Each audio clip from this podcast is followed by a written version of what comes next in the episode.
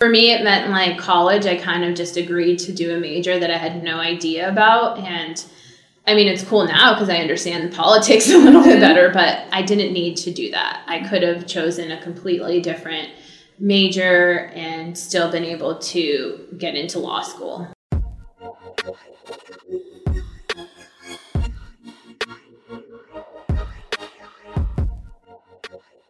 Hi, standouts. This is Yolanda, and in today's episode, I am exploring the career path of Heidi Vaccarano, who is an entertainment attorney here in Los Angeles, and she is also the managing director of Girls in Tech LA. We explore her non traditional path to becoming an attorney, which was very fascinating to me. She was very clear at a very young age that she wanted to be an attorney, but the way that she got there is a little bit different than the way that I perceived that people approach law school. So I think you'll really enjoy that. We also discussed how she got involved in Girls in Tech LA and the tech scene in general in Los Angeles, um, which I think will be very important for anyone who is looking to make a industry or career change because she explains how she got into it. So I think that'll be very valuable for you guys. For links to the things that we discuss in this episode, go to nts.today forward slash eight. And now let's start the show. My name is Heidi Vaccarano. I have a law firm called Vaccarano Law, and my, it's myself and my associate. I'm also the managing director of Girls in Tech, the Los Angeles chapter. And Girls in Tech is a global nonprofit organization that educates, engages, and empowers women in technology. So we are going to step back a lot, not to birth, but I want to learn a little bit about you. So, where did you grow up? I grew up in Orange County in a small town called Cypress um, from immigrant parents. I am the first generation to go to college. So I definitely had, I don't even know if I knew it was pressure, but I definitely had a mom behind me that was like, you need to do well in school, you need to pick a career, not a job. And so early on, I just had that instilled in me. And I was probably the easiest child growing up. I loved school. I was the epitome of a nerd. I would love to get to school early. I befriended all the teachers. And it was just, I never had a problem with reading or writing or wanting to do homework. I was always looking for more. Mm. So, how did your family end up in Cypress? So, um, my family's from Central America, from Guatemala, and they came here in the mid 1970s. Okay. Um, I have an older brother who was eight, and he um, was born in Guatemala as well. So when first my parents came, and um, they were they lived in a small town called Buena Park, which is where Knott's Berry Farm is. So that's close to where oh, Cypress yeah. is. Okay. okay. Do you do the Knott's Scary Farm and all no, of that? Is it scary? I, no, I do not like people coming around the corner and like trying to scare me. That does not count. And I'm also not going to pay for that. I'm like I already live in a scary enough world. Okay, mm-hmm. so you have a brother who mm-hmm. he? He's eight years older, older than, than, you. Yeah. Okay, so how was that growing up? Um, Did you feel like an only child? that is literally why I'm a lawyer. I will. I grew up. Um, we when we were first in Buena Park, we shared a room, mm-hmm. and he literally put a piece of tape in the middle of the room, like Brady Bunch style. and told me I could not pass there. So I somehow decided that the closet, which the tape didn't run through, was um, neutral territory. I went through there to get out. So I feel like I've always been negotiating for my life. so so funny. I owe a lot of credit to him. I always felt like I needed to negotiate something with my brother. He when he would babysit me, it would be like, okay, you do this, and I'm like, but if I do that, then I get this. So mm. I felt like that was definitely where my skills came from. Where did that come from in you? Um, I don't know. I feel like I like early on. I was like, I know he's getting something out of this, and I should too. You're not so, the only one. Yeah, I was like, no, I see, I see your game. Ah, okay. Yeah, I didn't, I didn't even know if I described it that way when mm-hmm. I was mm-hmm. younger, but I'm like, but I should get something too. So. Very cool. Okay, so um, you're in Cypress. Um, how was high school for you? Amazing. Why was it well, amazing? now I look back and I think it's amazing. Well, so prior to that, I had been in a public school, and in third grade, my teacher had told my mom that I need she needed to take me out of there. I was too smart, and it, it just wasn't challenging for me. And when things weren't challenging for me, I would just talk to my next the person next to me. I would like literally do their homework and. Um, because it's like, oh, I'll help you, and then I would end up doing it. So from that moment on, my mom took me out of public school and put me into a private Catholic school. Were you excited about the change, or was there No, I any? was sad and mad and like very bratty about it um, because I was losing all my friends. It was a whole new, whole new world of uniforms, of things I didn't know, of going to church uh, once a week as part of your school. I didn't mind that part because we grew up very religious, um, but it was just like whole completely different and. It wasn't until like I made some friends that I felt more at home and um, but I've always been a very like person who challenges things. So like I know one of the nuns did not she was not like she didn't like me, but I would always question her. So again, it was always something like that in me that I'm like, no, I don't think that's correct. Like in sixth grade, you would have 6A in regular sixth grade, and we sat in different benches at lunch, and you weren't allowed to talk to the other bench. Why? But there, I have no idea. It was just like the lunch ladies. what like, was vendetta. the? How were the groups determined? Um, it, I think it was just based on like your last name, I guess. Okay. And but I had friends You in the couldn't other. talk? Well, it was just like the lunch table, so there would be like. Um, so imagine this is a or this Mm-hmm. is a lunch table. You're on the other side. I could talk to you if we were in the same grade, but if I turned around and talked to this person, I would get in trouble. And I remember that they sent me to the principal's office, and I was like, there is less space between me and the person behind me than there is between me and the person there. And they just like called my mom immediately and were like, you need to like come talk to your daughter. And I got, I never got detention for doing something like crazy, but it was that sort of stuff. Okay, so you this Catholic school. What grades did it go? How long did you go there? So, um, so when we moved back to Cypress, I went to there from sixth grade through eighth grade, and then I went to an all girls Catholic high school in Fullerton called Rosary. Okay. And And was this the natural progression of most girls that went to your school, or why was that the school? that there, chosen? there's a couple different schools you could go to. Um, a lot of my friends at that time were going there, and it was mostly um, based off of that because we would all carpool. Like, Okay. my um, one parent would take us in the morning, one parent would pick us up in the afternoon because it was pretty far. It was like at least a 45 minute drive. Oh wow. Yeah. Okay. So you had like this community thing to make sure that you all got there. and were able to Exactly, yeah. back. So did that affect your ability to do like extracurricular activities? Actually, no, we were all nerds and I we would I now I look back and I'm like, I don't know how I did that, but I would get up at six o'clock in the morning, get to school by seven to do to take journalism class and my friends and I were on the new we wrote for the newspaper mm-hmm. and then we could stay after school and take seventh period and take like a different science class or an art class and we would do that and then our parents would pick us up. So, what was one of your favorite courses or activities that you did in high school? I loved French class. Okay. It was my first time exploring a different language. I could obviously I speak Spanish and it was the first time that I got to say like no, I want to take a different language. And I ended up um, instead of doing the normal having a quinceañera, um, my mom's always been very like explore the world, like take your time, enjoy what you have. And I got to go uh, my sophomore year to France um, as part of a school trip. Oh wow! Oh, so your school was like really? Yeah. yeah. Well, yeah. I mean, it was uh, one of the things that it's like keep my eye on the prize. Like I'm a good kid. I get good grades. My mom will and my parents will pay for this opportunity, and it was the best thing I'd ever done. Yeah, wow. I mean, like my biggest trip in my in high school, I went to DC.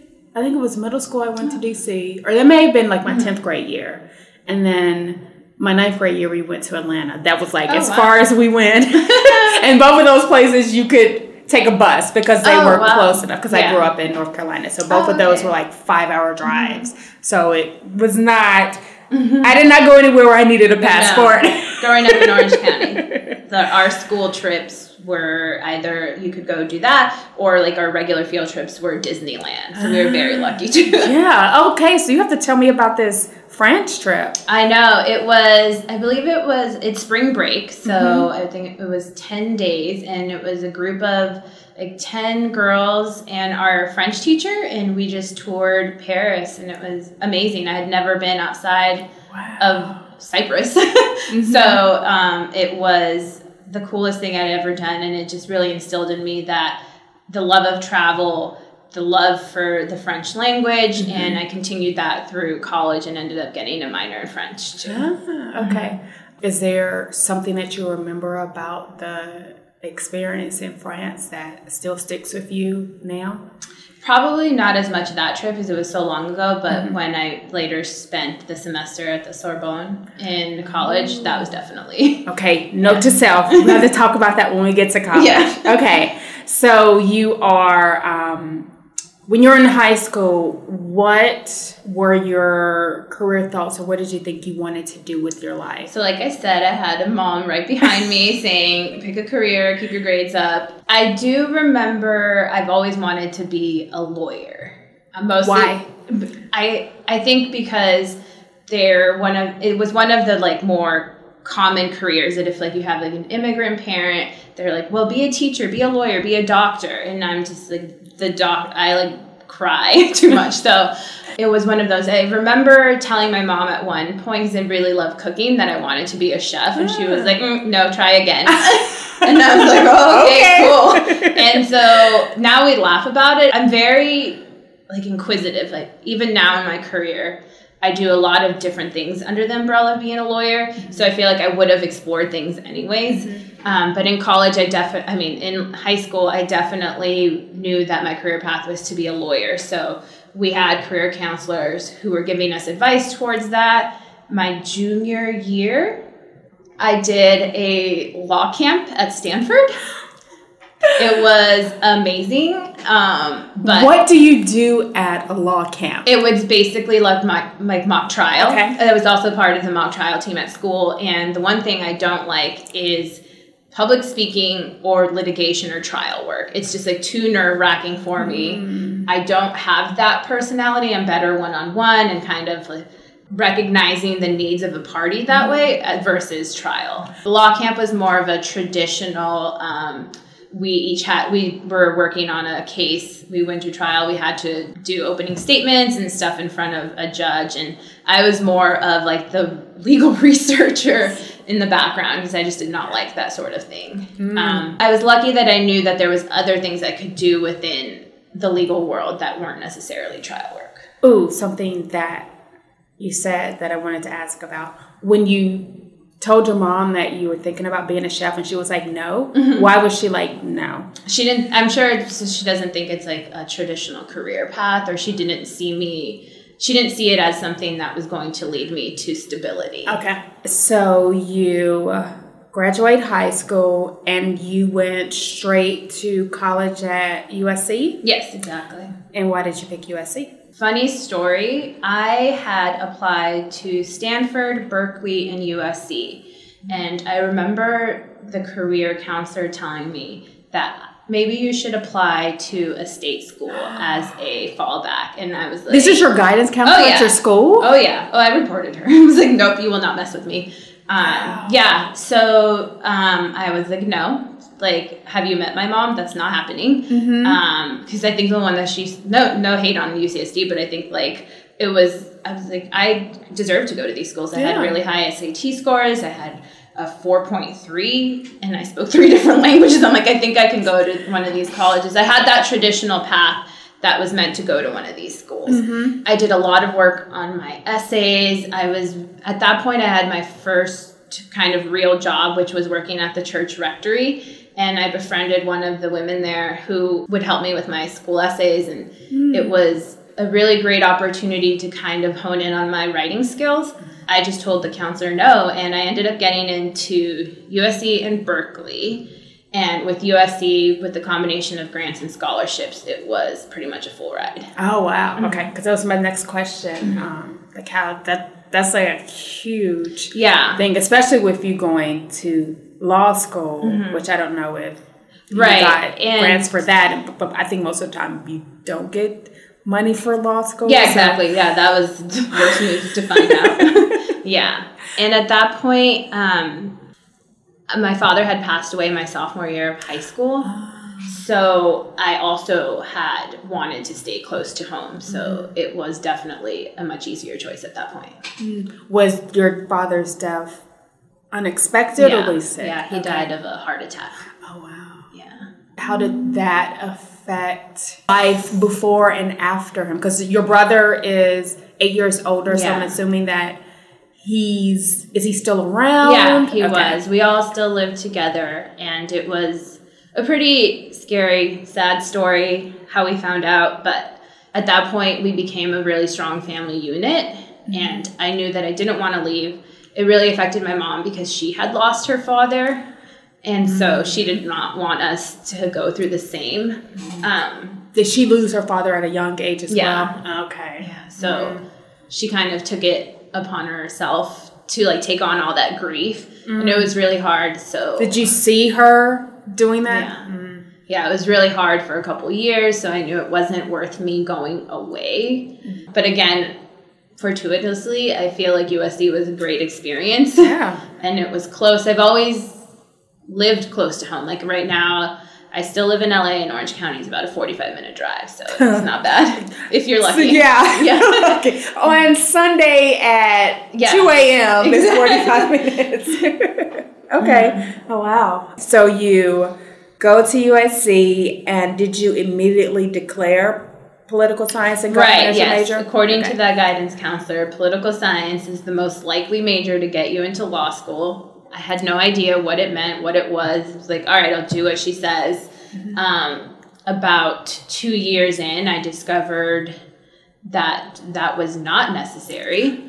How did you discover that? I met my former boss at an LSAT prep event, and she was wearing jeans, a t-shirt, and had bright red hair and cursed through the entire panel. And I was like, I want to do what she does. Ah. And it was the first time I had heard of music law. Hmm. So I went up to her, I waited, and I'm like, Do you need an intern? And she gave me her card.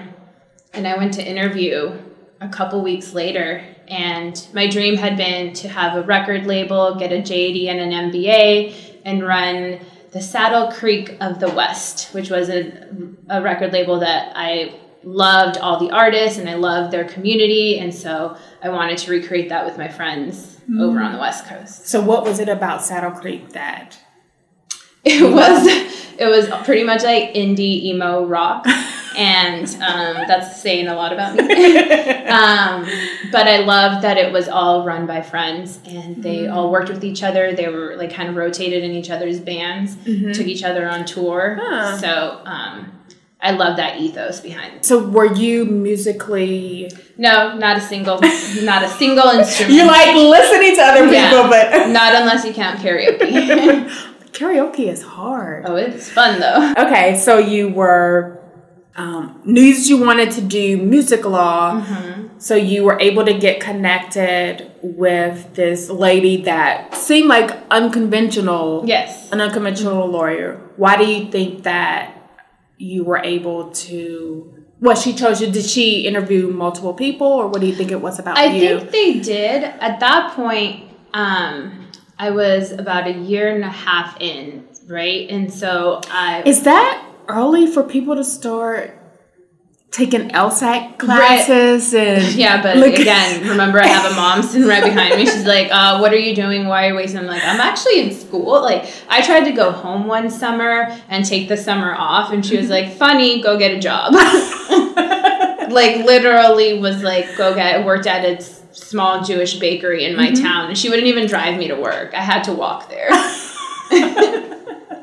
What do you think was the driving force behind your mom being like super like not pushing, but like good pushing, but Yeah. just like always kind of like I will say that it I it sounds like pushing, but now as I look back, I had a supportive backing all the time. My mom would like, if I was there at zero period, she'd figure out for me how to be there. If I was going to be at seventh period, she'd wait in the parking lot until I was done. Mm-hmm. She would carry my backpack. She would, even when I took the bar, she came with me and she would have my snacks ready, have my flashcards ready. I just felt like I always had an angel behind me. Yeah. Oh, and it's hard because awesome.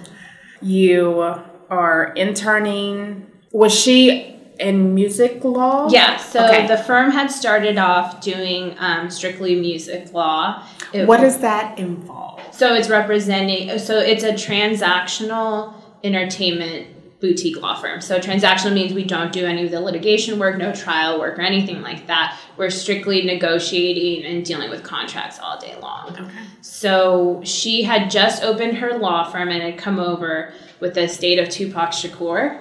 And it was ah. her and two other I guess they weren't attorneys at that time. They had been out of law school and they both had taken the February bar. And the girl who had interviewed me didn't pass that bar. So she had to go and take time off to study because you can only take it in February and I think it's July mm-hmm. of each year. So she had to take time off. So I had to. She had to to study. It literally takes like two months to study. February and July. Why wouldn't they like do like February and then like sometime in the fall? I think because if you take it in February you find out in April. Okay. So then you have another chance to take it again. And then if you take it, if it's, I forget if it's June or July, if you take it that time period, you hear literally right before Thanksgiving. So then you have another time period to study. Okay.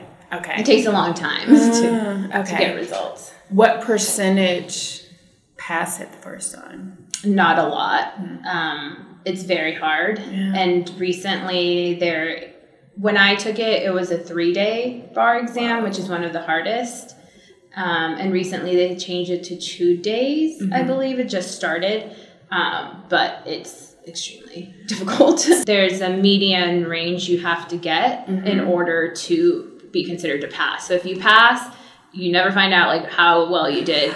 You only you find know yeah you passed. You're just like okay. name is on the the thing. I'm out of here. I'm, mm. I pass. Yeah. If you don't pass, then you find out your scores in the separate um, components. Uh, so then you know what you really need to focus exactly, on. Exactly. Yeah. Well, I guess that's good because then you don't have people like holding over your head like, oh, well, I did really, right, really well. Right. Exactly. It doesn't matter. Like, and literally, you freaking passed yeah. the exam. Yeah, okay. and that's why I just am not the type of person who is like, oh, I went to a top five law school or I went to this. I didn't. I ended up actually taking the most untraditional route that I never thought I would, which was I stayed working full time and I went to school at night. Whoa. And I ended up going to Southwestern Law School mm-hmm. here because it had a really strong emphasis on entertainment. And I looked at a lot of the professors, and they were the people who I was working with in the daytime. Mm. And I knew there was no better way to bridge those relationships, to learn, to ask questions that you traditionally don't get taught mm-hmm. until you're out of law school and working at a law firm. Mm-hmm. I have one friend now who is working. She's te- she teaches during the day and she's at law school mm-hmm. in the evening. But that just seems really hard. It, it was. I think I just closed my eyes and was like, it's getting done. And I was having so much fun in the working. daytime mm-hmm. working. Like, I mean, when I first started, I was going to take a year off after I graduated from college. And I started to, and my boss went through like a series of like new attorneys and she just could not get along with. Mm-hmm. And I was like, oh, I'll do it. Like, let me have a chance. And she was like, you know how to do this. Like, please go to law school, stop wasting your time. We need to get you in so that I can start training you. Each step of the way, I made myself more valuable to her so that I could be, so I could keep learning and in a very untraditional way because there's nobody who gets that close to somebody and is taught like the tools of the trade along with getting to draft that early on into their law school career. Yeah, so you were like when you graduated law school, you were probably miles ahead of people because you were like working, yeah. doing the actual work. Yeah, I hit the ground running immediately. Was able to start um, getting my own clients, um, which was mostly saying that it was like my boss liked one genre of music. which was more pop um, and like 80s hair metal, I think, or it's just not my thing. Mm-hmm. Um, and I loved, again, like indie rock, and that was my thing for a very, for a couple of years, especially out of law school. So why were you thinking about taking a year off? i had never taken any time off. I didn't know what that meant. And um, I did take some time off, probably just like that summer, and then took the LSAT and went back to school immediately mm-hmm. in 2005. Okay. Mm-hmm. And so when you were thinking about taking a year off, what did you think you would do with that year? I was going to continue exploring the idea of getting, of having uh, the record label. So mm-hmm. I had started a record label my junior year of college because I told my boss like what my dream was, and she was like, "Just do it now. You don't need an MBA. These people who run these places don't even know what they're doing, so you can do it too." I mean, in her own way, she's very supportive too. Yeah. And uh, she was like, "We'll just handle the paperwork for you here," and I'm like, "Oh my gosh, okay, awesome." So it was me uh, and a couple other friends who were more on the music side. They were producers and they had been in the USC program, um, and they were required to do certain hours of work, like either in the studio or engineering and stuff like that. So between like the five of us, we just created this label called Television Records, and And where did that name come from?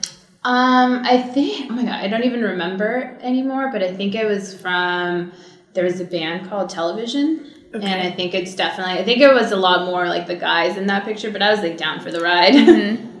Having the record label, did you have acts or Yes. musicians? So um, I was doing more of the business legal side. I had another friend who was more of the like marketing guru, and then um, my friend who is a producer, and I had a couple other friends who were already in bands. So out of that, we decided to take those bands and create a compilation. Our first compilation album was Ah. five bands of our friends, and we ended up having our album release party at the Elliott Smith Memorial What is that? and Silver Lake. It's where the wall is. Um, What wall? so it's an album that Elliott Smith did.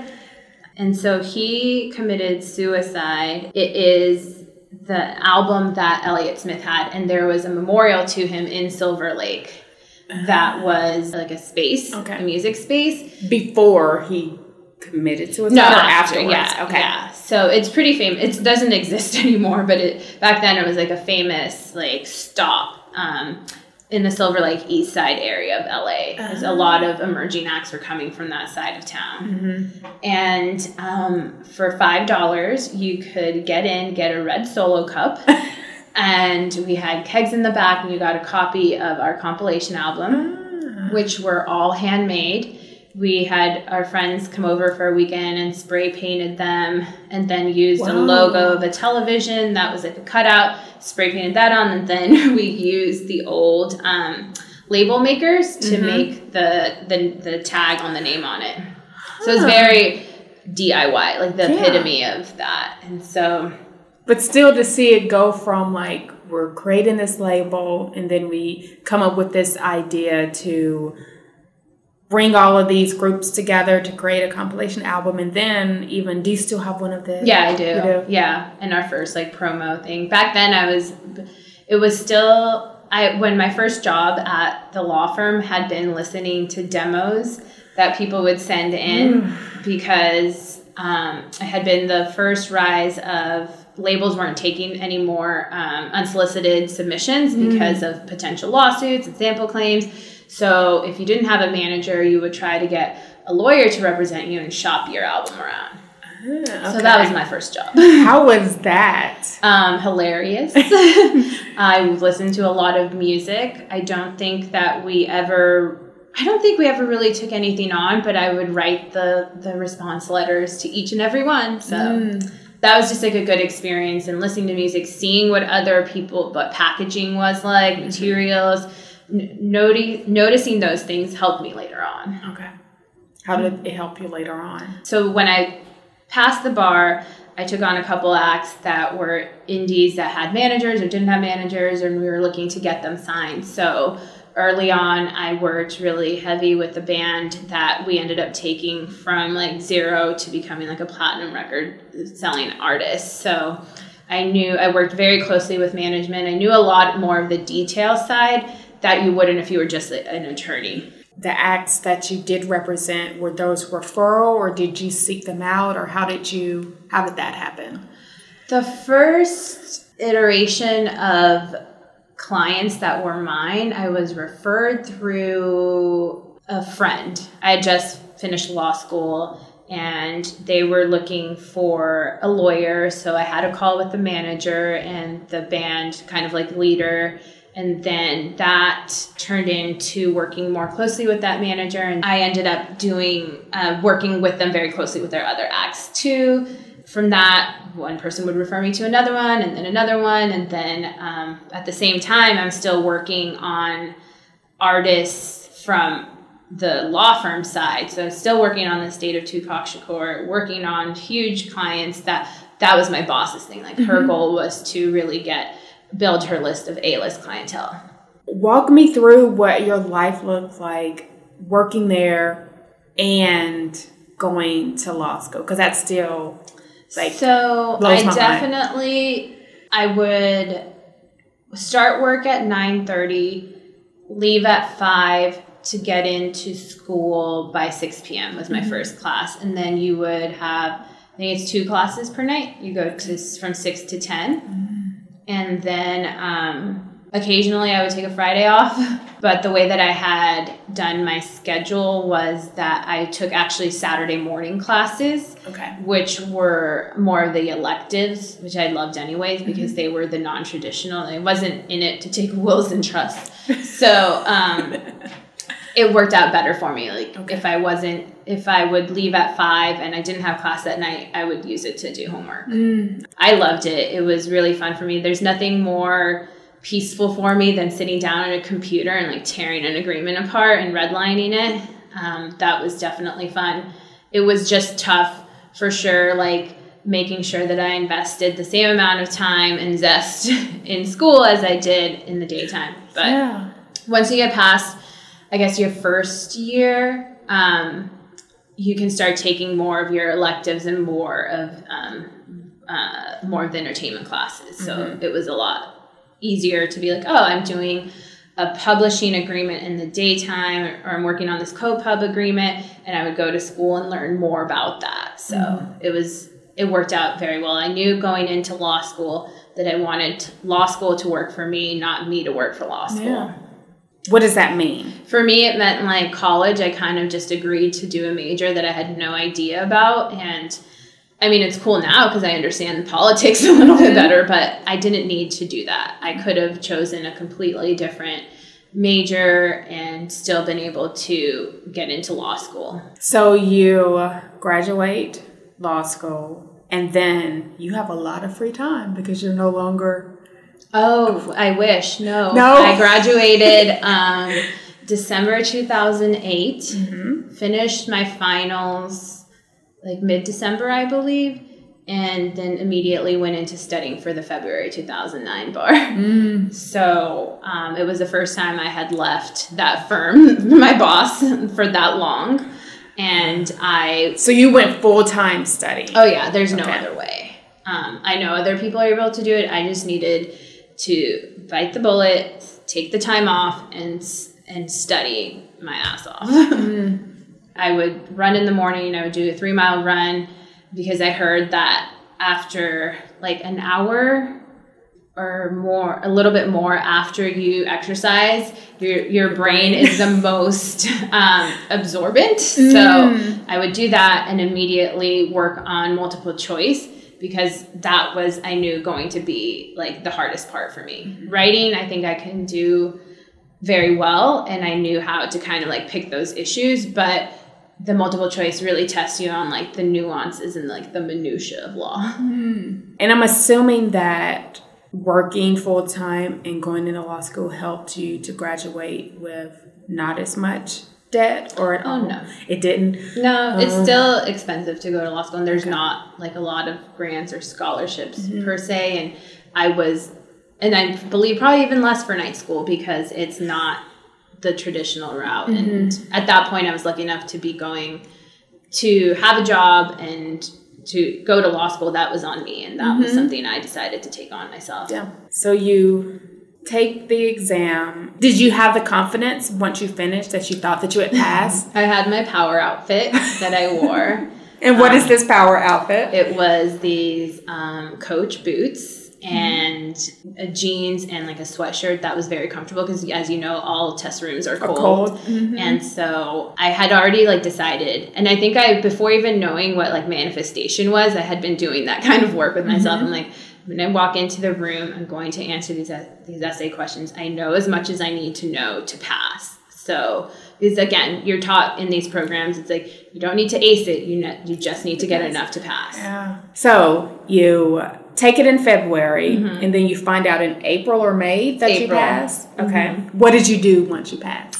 It was so funny that day. I had I went back to work immediately after the bar. Is it? Do you get like an email or was it something No, in the you, mail? you have a number that you visit the um, state bar website Okay. that you type in, if your name appears, you've passed. If it doesn't, you haven't. Ooh. And at that point, I had been, I lived with a roommate and she was also studying, so it was very nerve wracking. Mm-hmm. I decided to check at work with my boss Ah. and my mom on speakerphone. Mm-hmm. And um, luckily I passed. Was like, both of these women will probably kill me. Yeah. but no, it was very lucky. And I had a friend who came over and was there with me and we popped a bottle of champagne. So.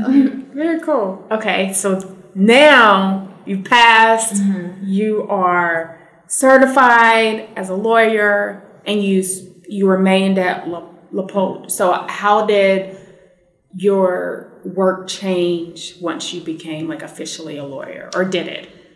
to the only the only thing that really changed was I was able to go and get my own clients and really concentrate on building that aspect of of my practice. I still was her right hand person and dealing with like the admin and dealing with the top clients at our law mm-hmm. firm. So that didn't change. It's just I added more. So how did you go about getting clients?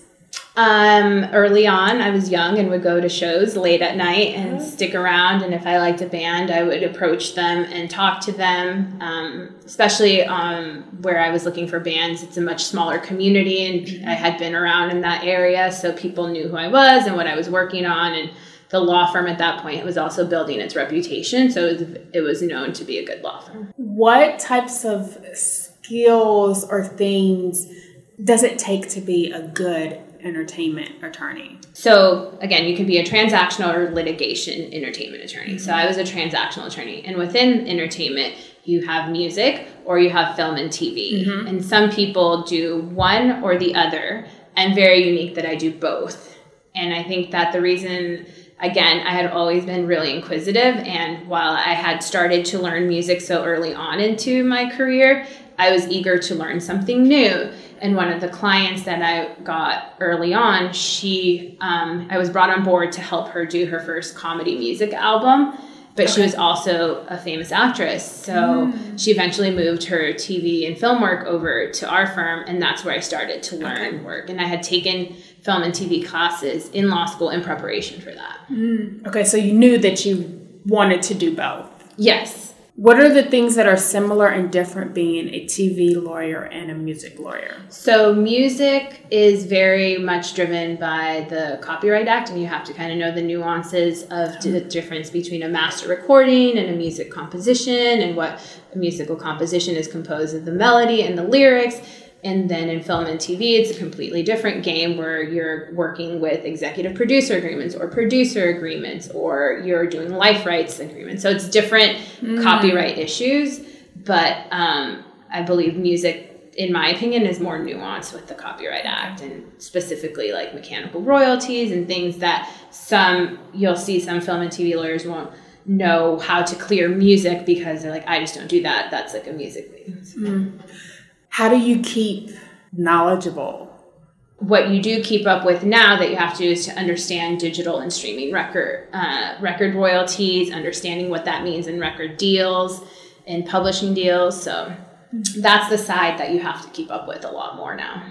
Like when you're looking at agreements, do you find that a lot of people just don't know that stuff and you're having to educate them, or are you finding that people are just trying to see what they can get it Get could be over. both, yeah. And it de- definitely our industry is run by your leverage. So, um, in some cases, uh, my my job is spent a lot more educating clients and understanding. Hey, this is what you're signing. I got lucky that I was taught to be a deal maker, not a deal breaker. What's the difference between those two? So, in my opinion, a deal maker will take a look at the agreement as a whole and look at the clauses that will make a difference in your pocket or in your career. Like, make so if you're signing a record deal, our goal is to try and get the label to try and commit to a certain amount of record albums. A deal breaker would go look at the choice of law and complain about that provision when it's like, well, um, is it really going to matter if my album is shelved and I never go anywhere? How did you learn to be more of a deal maker? Well, like I said, my boss was very much my mentor, and the way that she sort of taught me was I was involved in all her phone calls with anybody who she was negotiating with. She would call me in and she'd deal with it, go through all the deal points. Um, I would take notes and then I'd go back and draft it Okay. and then take it back to her. So I feel like I don't know if that happens very often. I know that people who work at corporate law firms have a way different training than mm-hmm. that, but I think that taught me well how to focus on the deal points that matter, how to listen to the other person's needs and find the common ground. You stay at LaPolt and then you started your own firm. What made you decide to do that and how was that process? Because you were with Yeah. for a long time For 11, 11 years. Wow. Yeah. Um, I will say that I had never planned to have my own law firm. I never planned to be an entrepreneur. I had achieved what my mom had wanted, which was to go to college, go to law school, get a career, and I did that. Now, as I kind of look back, I understand myself more and my personality. I need to either be intellectually stimulated or there has to be some form of social good to what I'm doing as you can tell, entertainment is a very fickle world, and um, not to say this in a in a manner to like demean other people who do it, but I just couldn't spend my time making rich people richer. Um, I definitely felt that my my sort of skill set was kind of developing acts at that point. And because i had built a stable of my own clients they were get, they were on the rise. And i needed time to develop my personal style on on my own um, working at that law firm because i had been there for so long people counted on me for everything or just would ask me questions like what kind of coffee do we need to order and i'm like that's Yeah. so I knew that at some point in my life, I needed to draw the line where it was I was just Heidi Vaccarino versus Heidi Vaccarino from LaPolt Law, and that was a big thing for me. I needed to develop my own style, and I decided in April 2013. I'd just come back from a group trip with my friends, and Where'd you go? Ireland. Oh. yeah, we had won um, a Groupon contest called Grouponicus. What? yeah which was hilarious and we took this trip to ireland for like a week and a half and it was all i could think about and i knew in my heart that it was the best way for me to continue growing mm-hmm. and most people have a five year plan or have a have a knowledge of where they're going to go but i literally i had come back and because i had gone from being at South by Southwest and going into the trip, a lot of my work had been passed on to the Okay. other associates. So it was an easier time to to say I'm, I'm, I need some time. So and I ended up working out of my friend's loft, who I went to college with. So you said that you wanted to discover who you were Mm-hmm. and then you wanted also to do more social good. What did that mean to you at that time? So when I left, I definitely wanted to develop my own style. I was very cognizant that someone else's name is on the door, and I didn't want to risk that. And I felt like the only way to do that was to go out on my own. Um, that was the first step into kind of realizing that for me becoming a whole as a lawyer like now i can start a job. I can represent people from top to bottom. I'm bringing in my own clients. I've been very lucky that i've never had to do any um, like traditional marketing or pr like it's really just word of mouth and colleagues and clients referring people to me. So very grateful for that.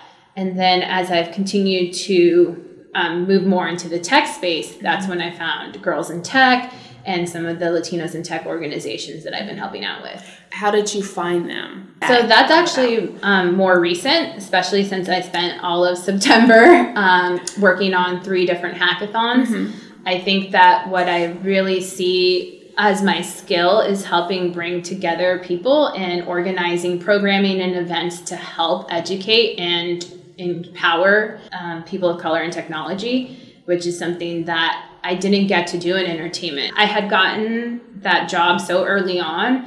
And once you get into entertainment, you're in and you have to, you fight every day to stay in. So yeah. I never did any tr- networking from that sense. Now I kind of look back and I'm like, oh, I wonder if there were any Latino organizations or blacks in entertainment. Like mm-hmm. I just didn't see any it had these blinders on. So now I feel like my eyes are opening to that and I really love that aspect. I think that I've discovered more and more that that's what completes like yeah. my my sort of um, needs. Mm-hmm. So it's been great to work in three separate occasions with three different sets of people to put together events and see the outcomes, which are amazing, and to see that what kind of difference you can bring.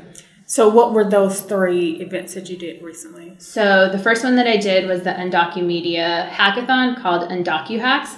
And that was the first um, undocumented immigrant youth led hackathon in the US. Mm. And um, it's put on by this organization, Undocumedia, which is a nonprofit immigrant rights organization. And we worked with Forward US, with the USC Dreams Resource Center, and a couple other organizations to put together um, a 24 hour hackathon. They were broken up into different the- into different teams, and their um, call for action or their project that they were working on was the intersection of immigration, crime, and health. Okay, um, so that was one. That's one. Yeah. What was the second? So about less than a week later, yeah. um, Girls in Tech, which is the organization that I'm the managing director for, the LA chapter. We had our Hack for Humanity hackathon, and that is a global project that we're doing. And it is tackling uh, global challenges facing women in technology. Mm. And so we teamed up with four separate nonprofit organizations in LA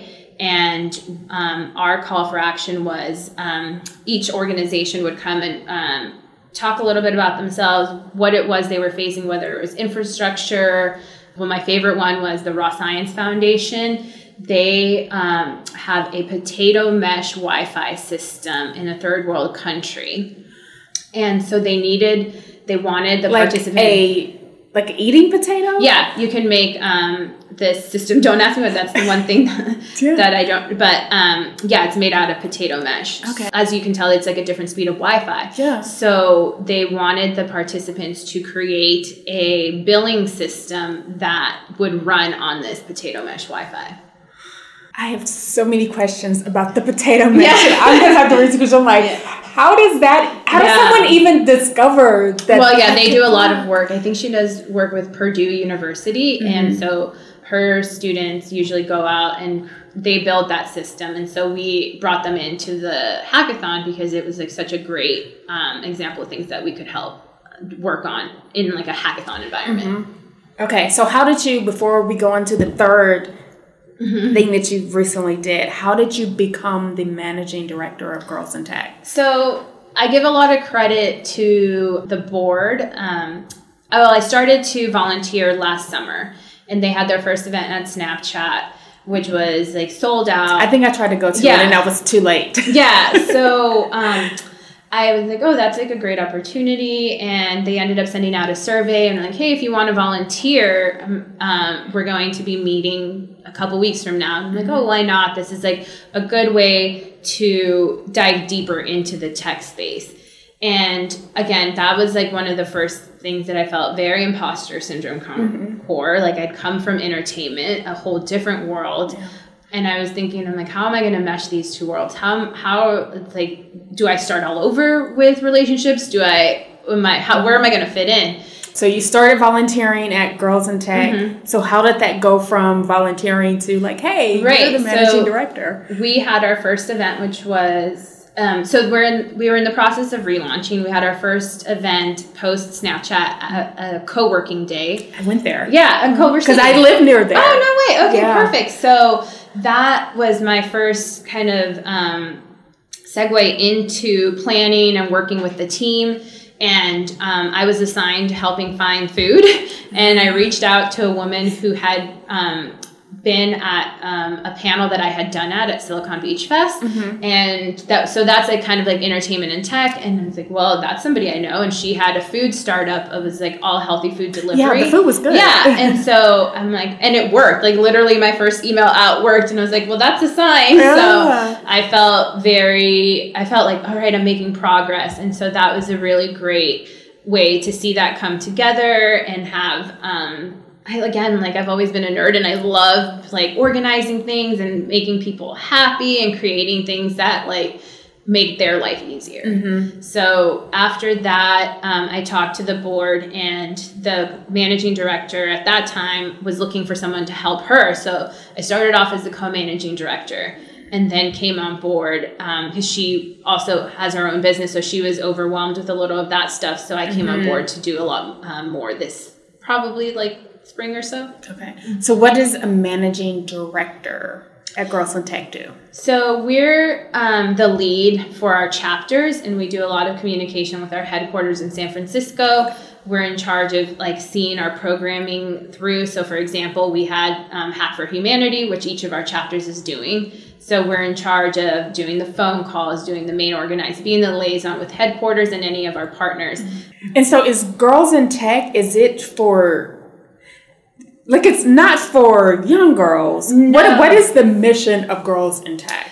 it, to educate, engage, and empower women in technology. Okay. When it started, um, it started 10 years ago, and um, the founder, um, I've read from like our, our chapter documents that she wanted to use the name Girls in Tech to keep kind of like the lively girl in us in that name. I know now that it's people kind of frown upon that and like prefer women to be called women. Um, But I really do feel that um, our organization definitely still encompasses those professional fields and, and needs that women need. Okay. You did the hackathon, Hack for Humanity? Yes. Okay, and then there was a third one that you did. So um, before in entertainment, I would go to parties or mixers or whatever, and it was very like clicky, like people are amongst themselves. And when I would go to tech conferences, I would walk in and immediately make a new friend because everyone like wants to collaborate. So I felt safe, I would say. And I had joined these um, two Latinos in tech organizations called Techqueria and Tectinos. And um, Techqueria is a meetup group, um, and they have like pretty much like monthly or every other month events at different startups as well. So it's kind of like what we do for girls in tech, but for Latinos in Yeah. tech. And um, they had been brought on board by the Kapor Center to help with Startup Weekend Latinx, which was going to be a five city effort. Ah, Okay. And so it was going to be LA, Oakland, Miami, Chicago, and New York. Okay.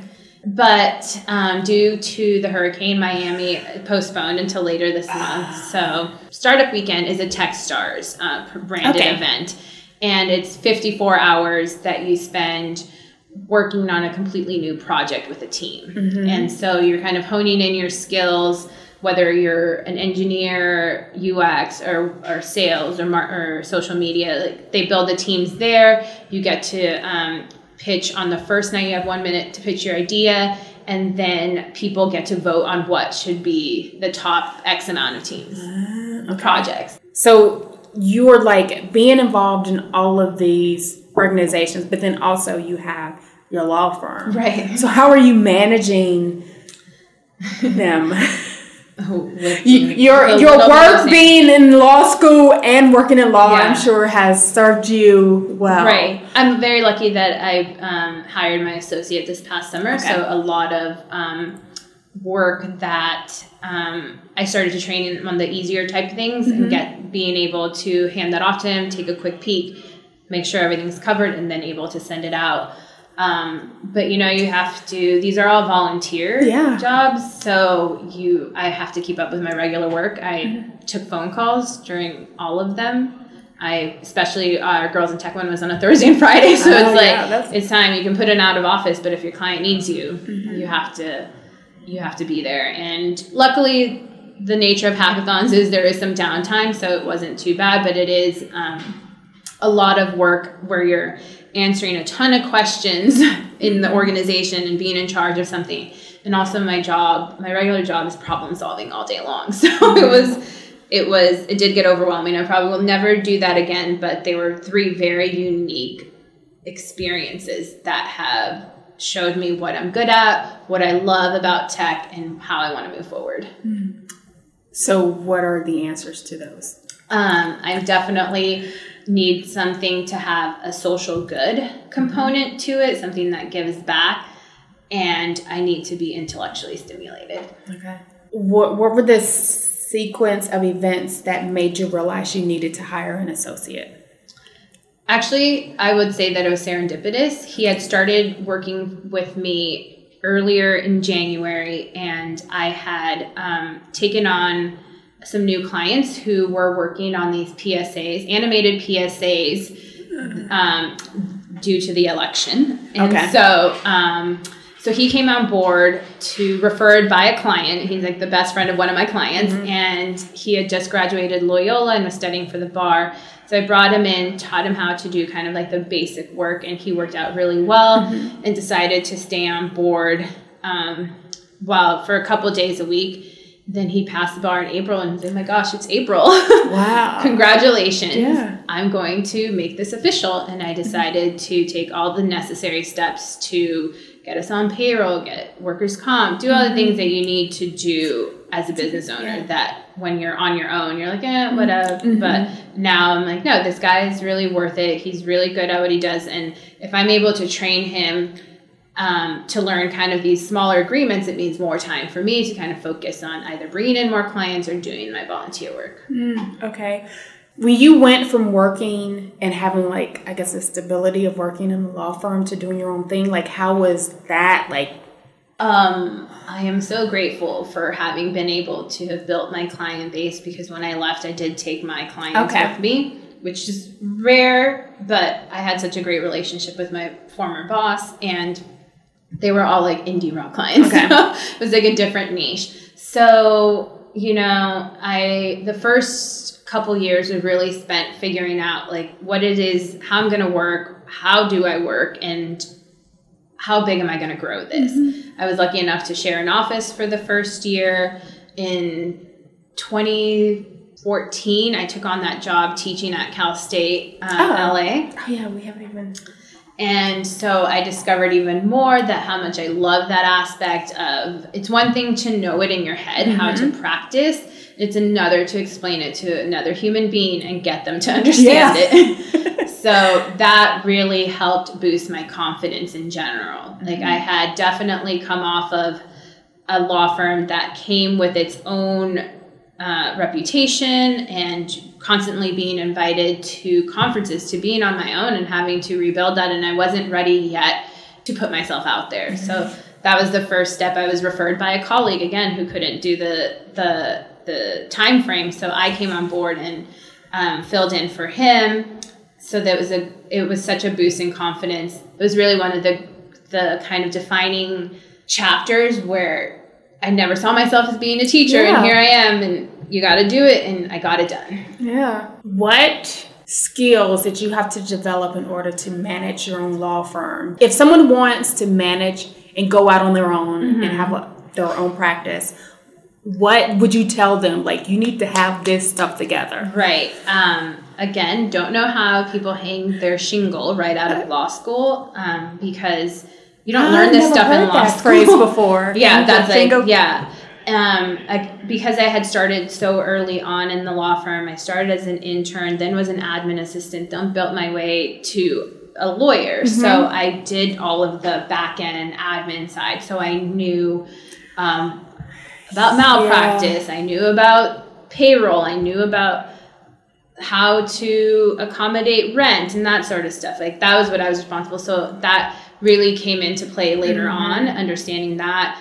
I knew I was really good. My responsibilities early on were also feeling out clients who call. It's like, hey, I want to retain your services, and hearing, okay, this is what you need. Well, this is what we charge here. So mm-hmm. that was I was very lucky that it had been ingrained in me so early on. So mm-hmm. I knew how to bill. I knew how much time things take, and so it was easier when I went on my own. Okay. On the flip side, is there something that you would consider a flat side? And a flat side is something that you have specifically chosen not to nurture, but you think that it would help you in your current job. Well, yes. Which is why. So basically, I have no knowledge of like technical language. Mm-hmm. Like people will say Ruby and JavaScript, and I'm like, I know vaguely what it is or mm-hmm. other things. But I have no idea what it is. So at the hackathons, that was definitely like, I'm like, wrong person to ask, but I will find you the person Right. who can solve that. So I do want to learn more about that, like the technical language for dummies part of it. Um, I've seen a lot of people um, have an engineer engineering degree, a law degree, and a business degree, and I'm like, whoa, that is a lot of stuff. It is. So, in a perfect, like fully actualized practice, how do you see yourself serving the tech community with your law expertise? I definitely see it being more. My niche is being an affordable attorney that can um, provide you both business and legal advice. And I've been expanding my practice, like I said, more into the tech space, de- dealing with both software, firmware licensing, not just the traditional work which I've been doing, which is employment agreements, work for mm-hmm. hires, consulting, stuff like that. So I see myself kind of filling that circle completely with that knowledge. Ah, okay. So, the next section I like to do is I call rapid fire. So, I'm just mm-hmm. going to ask you questions and then just tell me the first thing that pops into your mind. So, when you need a boost of confidence, what do you do? I go home to my family. There's nothing more than spending time with my niece, who's eight and will be my boss one day, just to have. She's fun. already Yeah. showing those signs. Mhm. and getting my home cooked meal. it's it's it means so much to me, and I especially after having gone so so hard in September, it's been nice to like go home in October. Yeah. Okay. So speaking of tech, what are five apps or services that you can't live without? If I told you you can only have five apps, Can they be all five food delivery apps? if that's what it will be, then that's what it will be. uh, I guess I definitely can't live without Facebook Messenger. One of my best friends and Okay. I um, talk a lot on that. Um, definitely Amazon Prime. Like if I was on a deserted island, I had my five apps. Um, yeah, um, I keep track of. Um, I use this app called Today to keep track of my habits. okay. Um, a meditation app, definitely. Which meditation app do you um, use? Insight Timer. okay. Yeah, um, I have like my I've been using that for years, and um, Do you Instagram. okay? With your meditation, do you meditate in the morning or do you take meditation breaks during the day? I meditate in the morning. Okay. Yeah, and I'll do it kind of um, based on what I feel like waking Mm-hmm. up that morning. Like today, I did one that's called "I am proud of all my efforts," and using that mantra throughout the day. Okay. Oh, very cool. Um, is there something that you do every day or several times per week that helps you focus and produce your best work? Um, besides meditation, I feel like I've been better about managing my schedule. Have recently decided to say no Okay. and really take the time to reassess how this year has gone for me, what I've liked, and that's how I came to the conclusions of what makes me happy, and really see how that fe- how to shape the future that way. I'm very easily. I love to volunteer and do a lot of things, but I think I've been more able to manage how involved I am in those. Yeah. I same way. I remember there was one day I was walking around and I had the We Are LA Tech shirt mm-hmm. on. And so then there were like two guys that were in the area and they saw me like, Oh, are you part of We Are LA Tech? And I was like, Yeah. And they were like, What do you want to help out in our community? And they were telling about their community and it was really nothing I was interested in. Mm-hmm. But I was just like, Yeah, because I love meeting people. My response instead of being like, Sure, they'll be like, Well, why don't you tell me more about Exactly. it and then let me think about it? Like I need to Mm-hmm. that needs to be my first response versus just like thinking about like, oh well, you Yeah. know, I'll probably meet some people that I don't know, so that'll be cool. But then it's just like you don't, you're not even Yeah, interested in the topic. Like it, I, I can't be like the engineering group. Like I'm like I what what am I like? We have zero things in common. I don't even know what literal Yeah. language you speak. So yeah, this is like a CTO forum. I'm Oh. like, yeah, what? yeah. I want you to pick an odd number between five and one thirty-five. Three, Three. Okay. Five and one thirty-five. five, and one thirty-five. Uh-huh. Oh, oh my gosh, eighty-two. Okay. Odd number. Oh my gosh, why do I keep doing that? Odd numbers. There's only odd numbers in this Yes. list, and I've listened to like three of your podcasts too. One twenty-seven. 127. Okay. So there's a book called Listography by Lisa Nola, and she her book is designed where you can create your autobiography through list making. 127. The list you have to create is clubs and bars you frequented. oh my gosh. Um, when I was younger, the short stop at the Echo, Spaceland. I've heard of none of these. These are all like music or Okay. bars um, in Echo Park or Mm. Silver Lake. So that was definitely my thing. Yeah. Um, the Cha Cha. Those were kind of like my haunts back in Where the day. Where you found new talent. exactly. Okay. So, squad care, we talked a little bit about self care before, but I like to talk about squad care.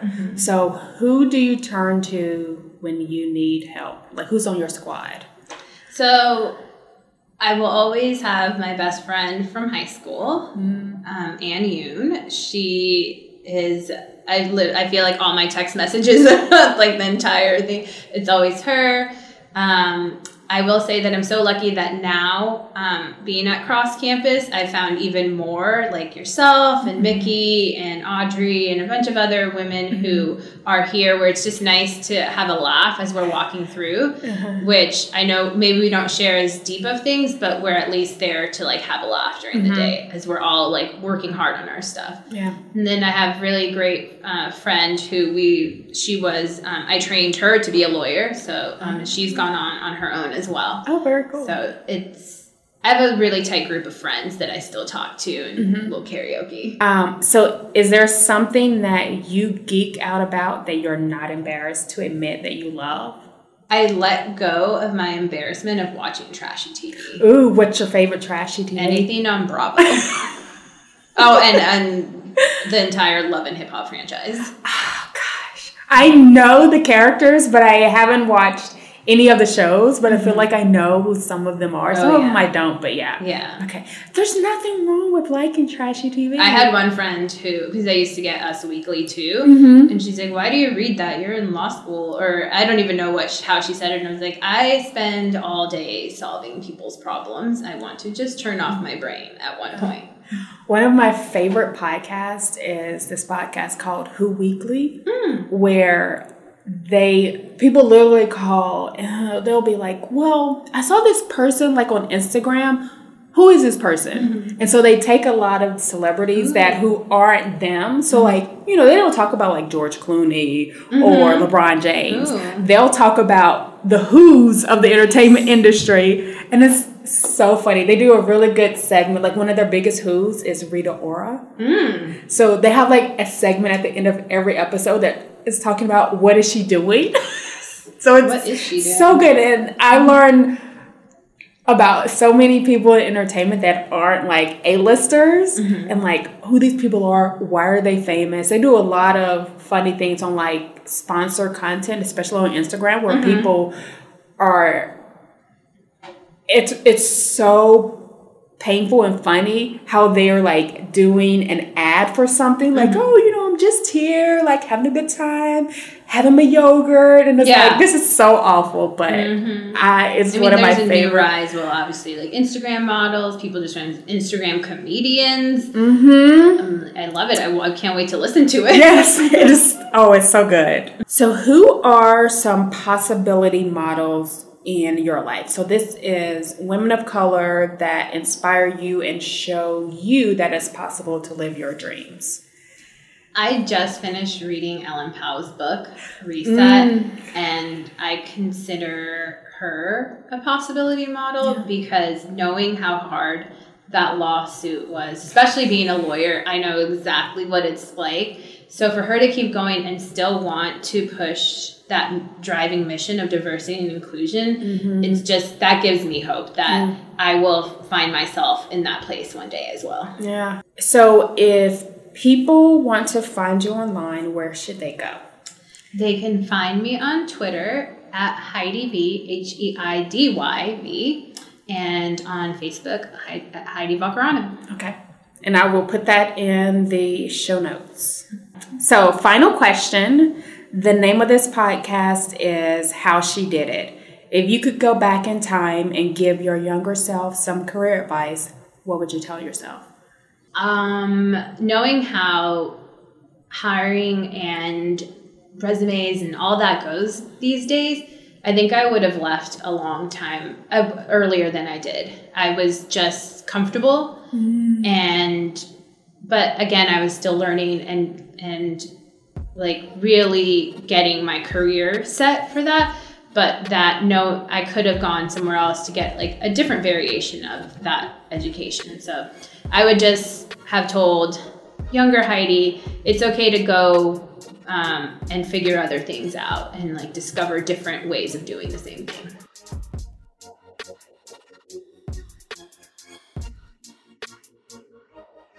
And that's the show. To hear my thoughts about the interview, as well as get links to the things that we discussed in this episode, go to nts.today forward slash eight.